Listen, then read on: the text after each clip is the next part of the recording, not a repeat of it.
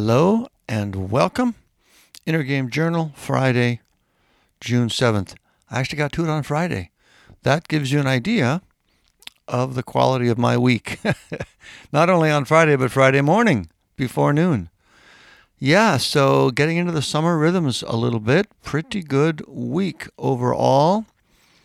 Um, transitions are going well. Margaret started new job this week, so things are a little different there. Uh, you know, it doesn't take much in a daily rhythm when you are self-employed and you are, you know, working from home, doing all that stuff, uh, mixing in your personal errands and your work errands during the day. Doesn't take much to throw that stuff off, but pretty good. If you look at my tracking sheet this week, so the first day was an off day. You expect that. Um, then Sunday, never do much there. Although I did run on Sunday, that was great. So then Monday, uh, anyway, overall, it's just looking pretty good. The big news was I got back on my sitting. If you remember, it had been two or three weeks since I'd had my morning sits, and so I was right. Setting my alarm ahead to 6:30 made the difference because when 6:30 came, I felt like I'd had enough sleep, and I just got to work a half hour later, which is fine because everything else is pushed back in the summer. So I had four days in a row of sitting pretty good. Didn't do it this morning. Um, can't say why, but I feel the difference actually. I do feel the difference. Um, a few weeks away from it, yeah, it's hard to describe exactly, but that practice where you sit and turn off your thoughts, it's something that you need. I anyway need uh, currency with recency with to be super sharp with it. And that is the most important skill for all kinds of self regulation. If you're stressed out, if you're distracted, if you're obsessed, if you're worried, if you're, you know, whatever, that's the solution, that skill. So um, it really helps to have some, to stay, fo- to stay working on it, I guess, to keep the skill sharp and present. Um, the chewing thing continues. I re upped my 30 day challenge. What that means is I, uh, I have some reminders that are on my Apple Watch now, which I found super helpful. Just having them there. So three times a day, I get this little reminder around mealtime. Don't forget to chew. And uh, it went for the first month, and I enjoyed it enough. I decided to extend it. It's clearly not an, an ingrained habit, something that unconscious, but it's going well enough, and I like the difference well enough that I wanted to re-up that. That's been going great. No news. I had a break. If you look at the column, I had a few day break, but I'm back off that. Coke, never mind, don't want to talk about that. I swear I had a day off in there somewhere, but I guess I didn't.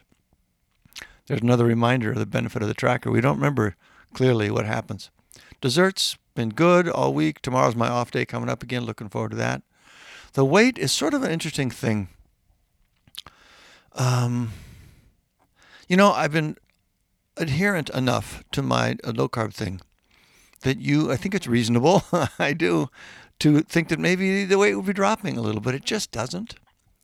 Um, I know there's a lot of factors that go into that, daily variations, and uh, and really to be to really track whether there's something happening, you shouldn't track weight. You should track your body measurements, and I haven't been doing that this time. Um, so it's this weird sort of uh, cognitive dissonance. I feel like things are better. My gut feels way better for eating for not eating the carbs and the I think probably the wheat and the gluten and stuff. Um, I feel better like progress is being made, but the scale doesn't indicate that, and that really complicates the arguments in your head when you're trying to stay adherent. I had the thought this morning. I'm not going to make it official yet, but I had the thought: what if I just committed to eating this way? And by this way, I mean six days a week on the no carb program, one day a week off just to doing that for a year. If because bright lines are always easier. And that's kind of funny. On the one hand, a bright line would say, I don't eat this stuff ever, period, for the rest of my life. That's a bright line. But the six day on, one day off thing is not a bright line, right? It's a it's a partial. but then at the same time it occurred to me that if I committed to six day on, one day off for a year, that would feel like a bright line, and it really would. I would just say, no, I'm just doing this for the year. You know, whether the weight comes off or not, it just feels better for me. It's certainly better for my uh, self esteem because when I get off of this thing and I just start to eat you know, however I feel and try and be good, uh, I get these terrible slips with the cravings and the desserts and stuff, and and you know it just feels bad in every possible way. So um, it's better for. I'm going to think about that. Not going to make it official yet, but I'm going to think about it. Maybe it'll be six months. Maybe it'll be three months. I don't know, but a a firm commitment to do the six day on, one day off for an extended period. I might try it. Sort of a funny thing. Here's another sort of funny thing on productivity. I'm thinking about my week and the work I've got done. I have a habit, and I think a lot of people do. Um, I have some particular things. I have one main job I'm trying to fin- get finished up. And it's taken me a lot longer than I thought it would, and that I think it should, and that I wish it would. I wish I were done. Um, but what happens is I sit down in the morning and I've got a bunch of various things on my list for the day. A lot of them are just household stuff, some of the stuff with my dad's health. That took me an hour and a half this morning doing that. Uh, the other work I do with Kim John Payne, there's a certain amount of that to be done. So I've got all these lists, things on my to do list.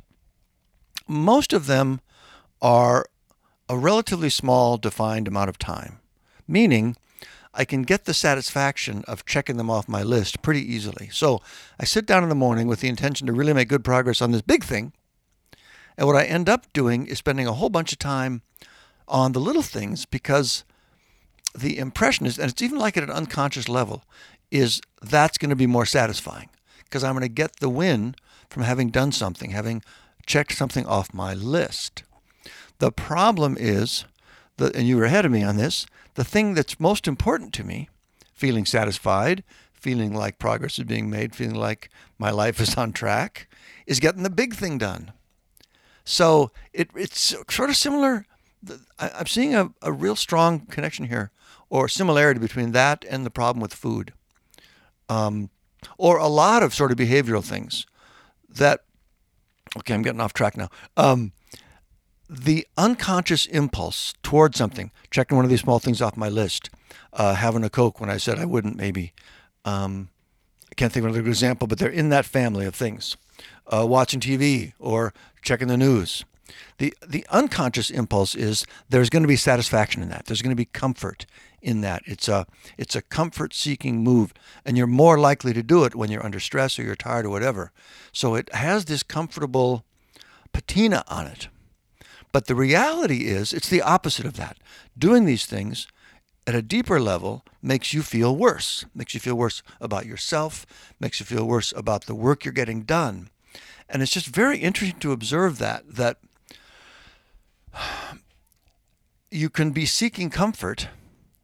Um, oh, I can't think how to say it. Hopefully, you get what I'm trying to say.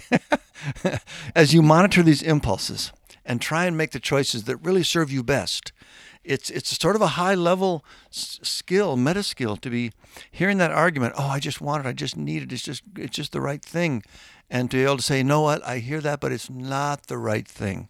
This thing is the right thing. If we do this thing instead, you're gonna feel better.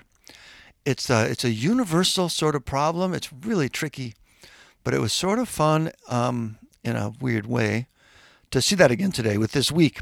I look at the stuff I've got done. I got pretty good progress. I've got a ton of little things done. But I am still feeling sort of baseline like I'm not really um, as capable and competent and and the momentum and the progress as I think I should, as I want to. And there's a kind of a deep, deep sense of uh, displeasure and dissatisfaction with that. Overall, things are fine. I mean, I'm talking about subtle little differences.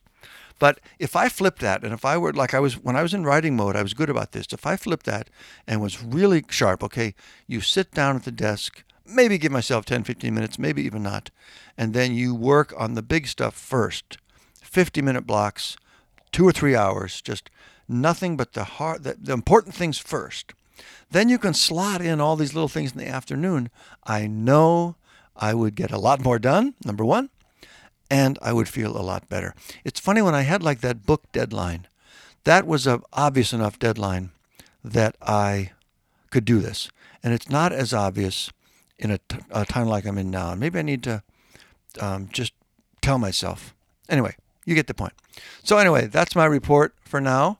I will um, wish you a lovely weekend and a good week next week. So, yeah, it was a pretty good week. I'm feeling overall pretty good.